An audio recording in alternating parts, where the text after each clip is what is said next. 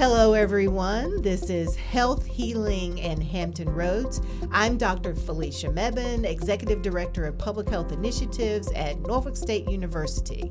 And today we are going to talk about epilepsy. But perhaps not, well, I don't know. If you know about epilepsy, maybe it's the way you think. But if you don't know about epilepsy, I think you might learn a, a few things and connect to some wonderful people. So I am super excited to have today two guests who are going to talk about their lived experiences. I have Travis Spratley. Hi, Travis. Hello, guys. How are you doing? Good, thank you. And Shakaya Kinsey. Hi, Shakaya. Hello. How are you? I'm good. So let's start out with who are you?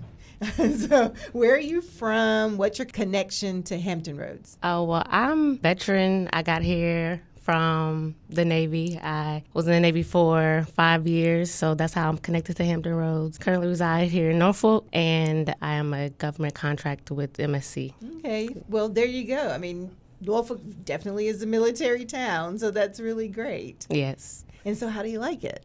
I like it. Um, I've gotten a lot out of Virginia and the military. Uh, my family started here, so I like it. Mm-hmm. so, where else have you lived? I'm from Topeka, Kansas. I've only lived here in Topeka. Okay. Yeah. So I bet you've heard this. You're not in Kansas anymore, right? All the time. and there Click your. Again, okay. Dorothy, where's Toto? and what about you, Travis? Where are you from, and what's your connection to Hampton Roads? I'm from Norfolk, Virginia, uh, born and raised. You know, just a hardworking young man from Norfolk, Virginia. You know. Okay, now. Just that's all. So, have you lived anywhere else? No, I haven't. Okay, just, so no, so okay, so here's what I get to ask you: How do you say Norfolk? How do I say it? Yes. Norfolk. Some people say Norfolk. Norfolk. Norfolk. right. I mean, it just depends on the you know the environment, the time, you know. But right oh, now, you mean, is that how you say it? Right now, it's Norfolk. Yes. okay, okay. We're on a university campus with Norfolk. Okay. so, what do you guys do? Spend a lot of time with my daughter, and I love being on the beach. Uh, again, military background, so my friends and family is spread out. So, mm-hmm, mm-hmm. yeah. All right, so hello, daughter. What's her name? London. Hi, London. That's my baby. She's two. Nice. Yes. Okay, well, hi, London, later when she can understand this conversation. Right.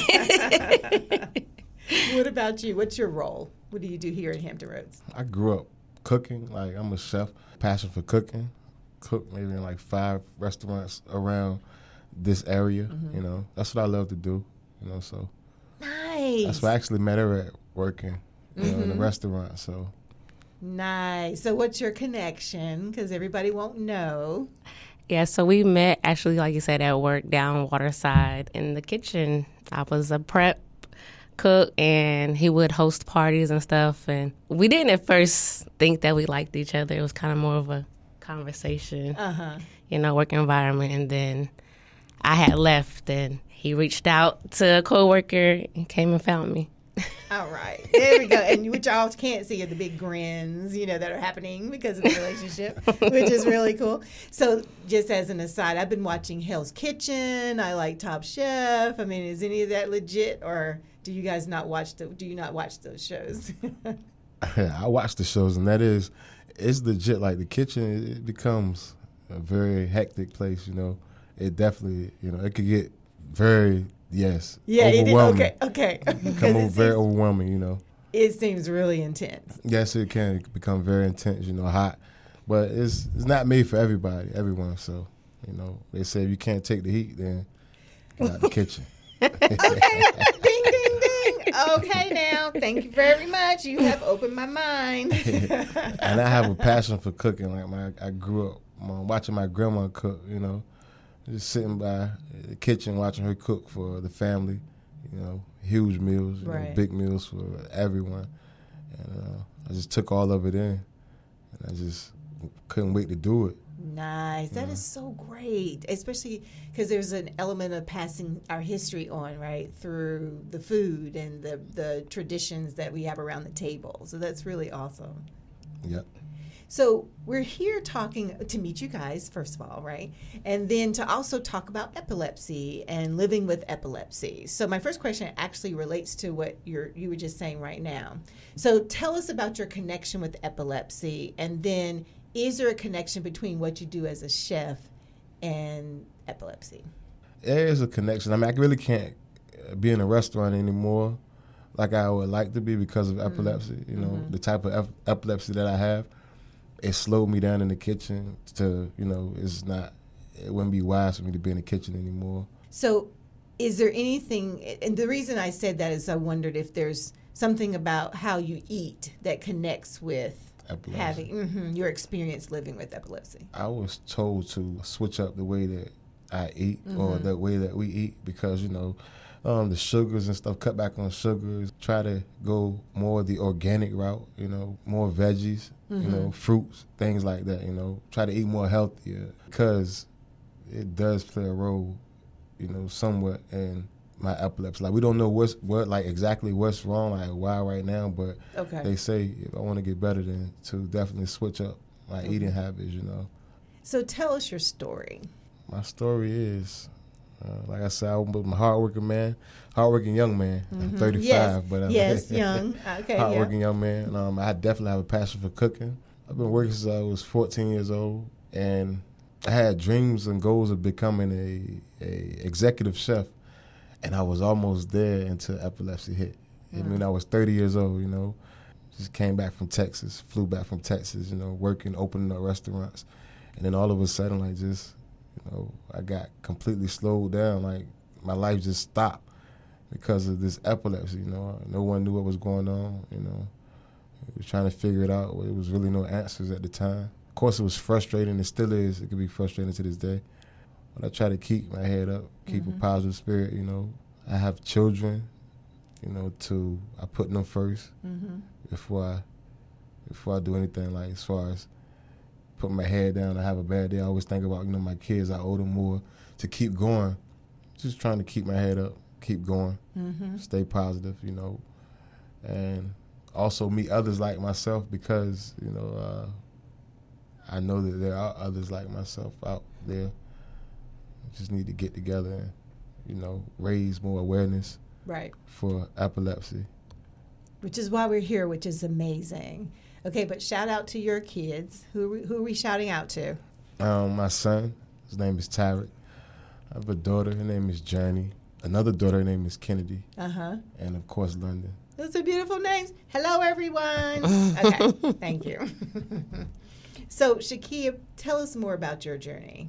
I started my career in the military right out of high school. So that's again, that's what brought me here to Virginia. And luckily, being here in Virginia, we made this connection. And being in a household with um, a person that has epilepsy, it takes a lot of adjusting, a lot of patience, understanding that this condition is can hinder them in ways. So you have to be very supportive and being able to connect to these different resources even when they're not able to. Just like uh, the Epilepsy, Epilepsy Foundation uh, conference that we met Mr. Evans at. This was our first experience with that type of event, and that opened our minds to different resources and our mindset to being. Whew, let me breathe. Sure, absolutely. Take your time. My Take heart is beating fast because Yeah, this is this is a very sensitive sub- subject Sure. for us. You know, it was a life changing event for both of us. Like I said, just being patient and showing him that I'm there, regardless what it looks like. You know, because this condition can have them feeling like they're alone, and being able to connect to resources that people don't know about you know, like you said, that's why we're here. We need to bring awareness to the situation, especially in our community, because I don't think there is a lot of people connected to resources because they don't know. You know, mm-hmm. When you say our community, what do you mean? the African American community. Black and brown. Yes, Yes. Okay, yes. Let's be. You know, we can be specific. Oh, yes, yes. and especially for African American men. Mm-hmm. It's very rare.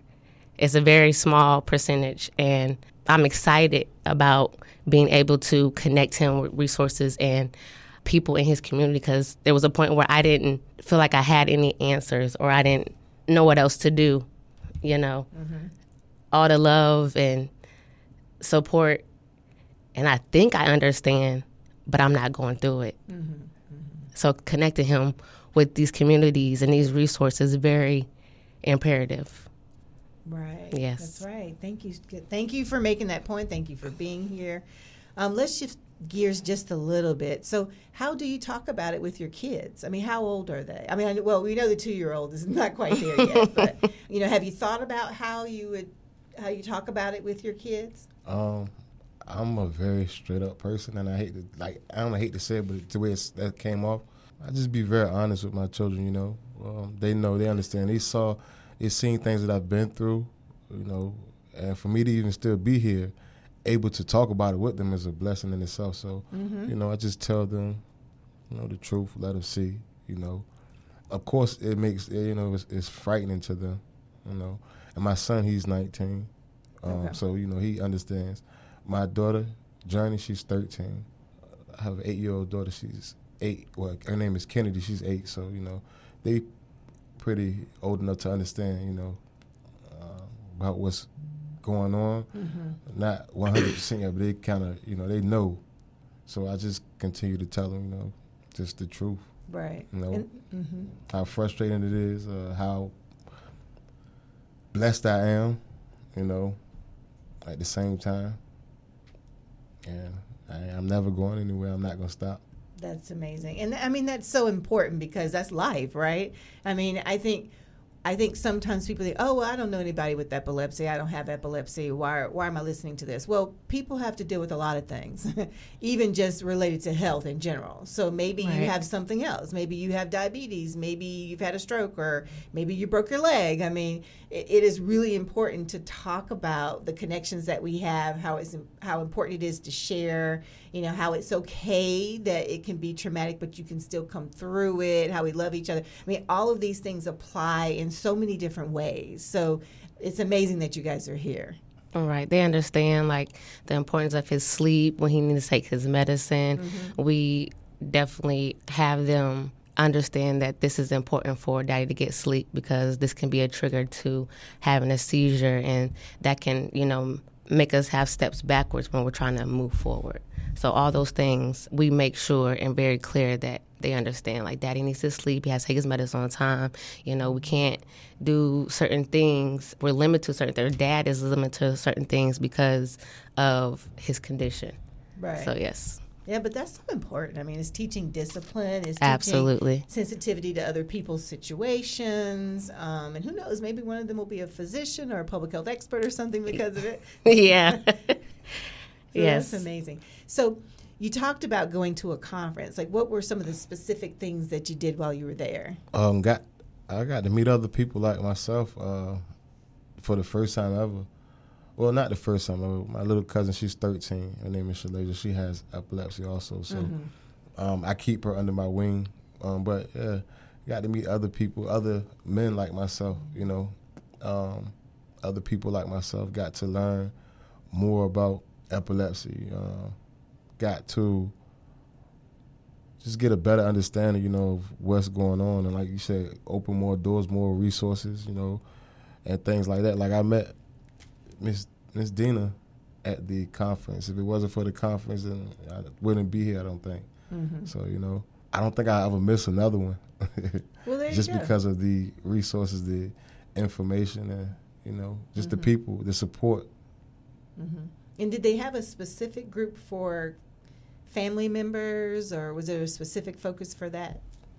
Uh, no, I don't believe so. Oh, okay.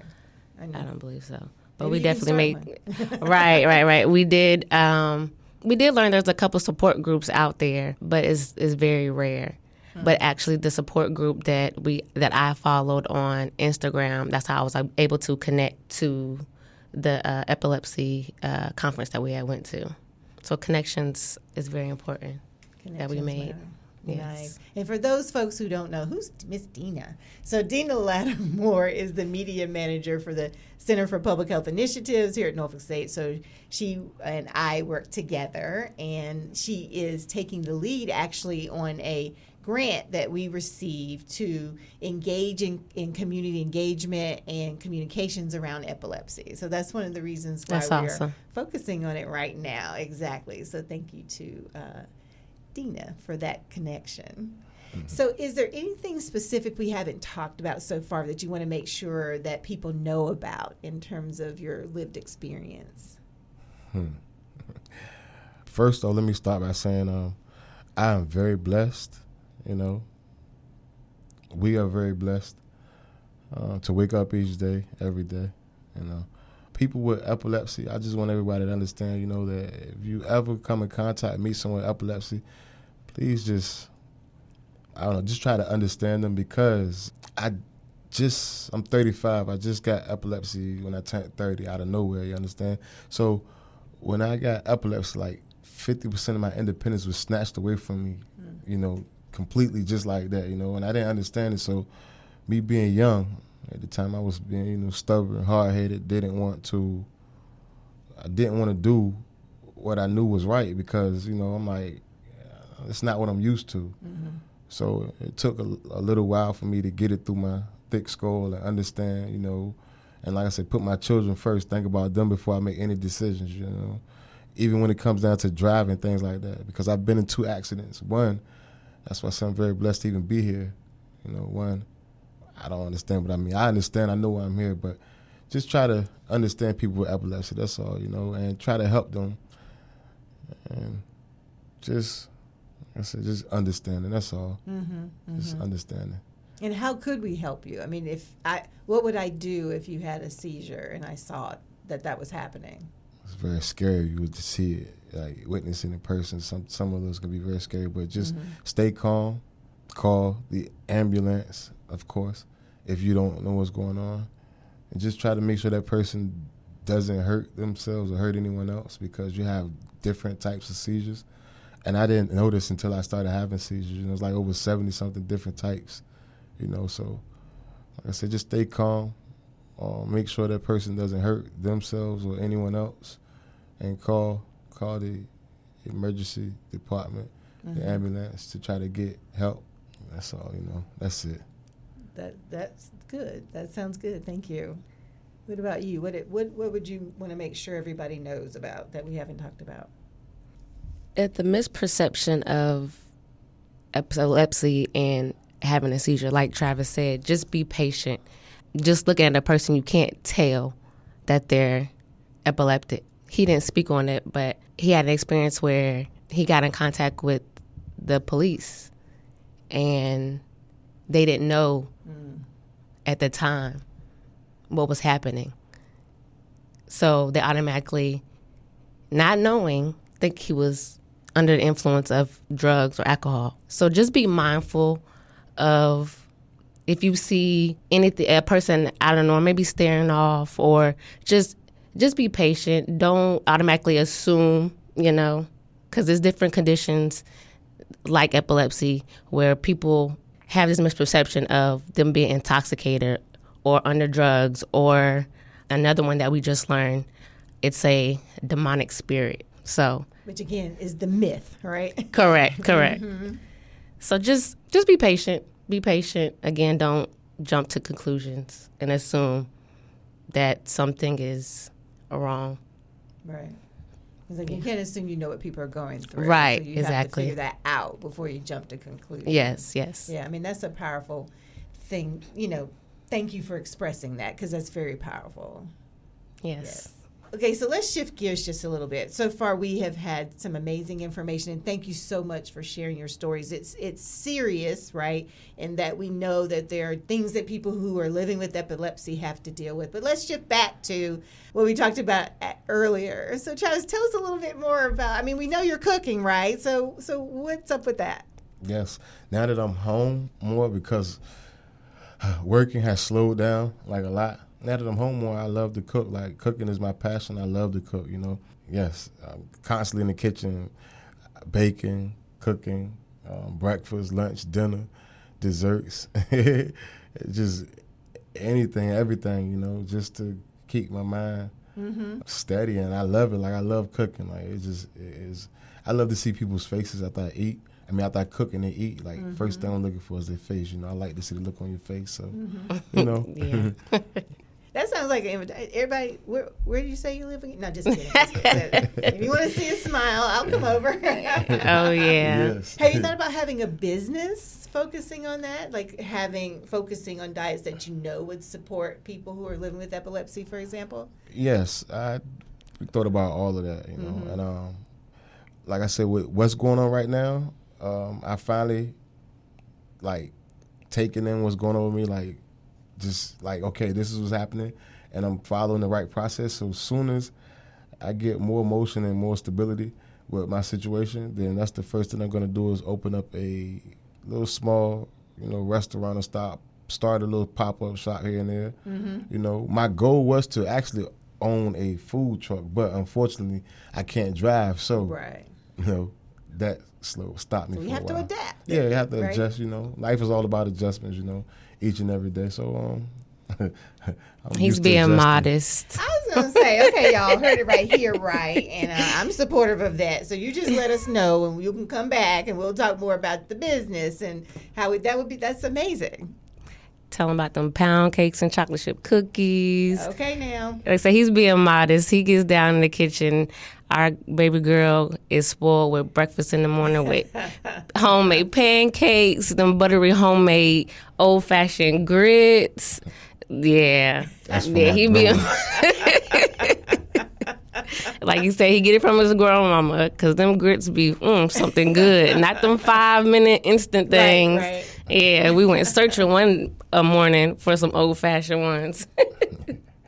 That's awesome. Yes. That, because you know in terms of business, it usually succeeds the most when you're doing something that you're passionate about. Yes, Absolutely. right, and it's just highly motivated mm-hmm. to focus mm-hmm. on. So, like, um, I love to do it, so it's not a job to me. Like when I get in the kitchen, right, I, time flies because I'm having fun. Like it just go by so fast. I'm having fun, you know, like.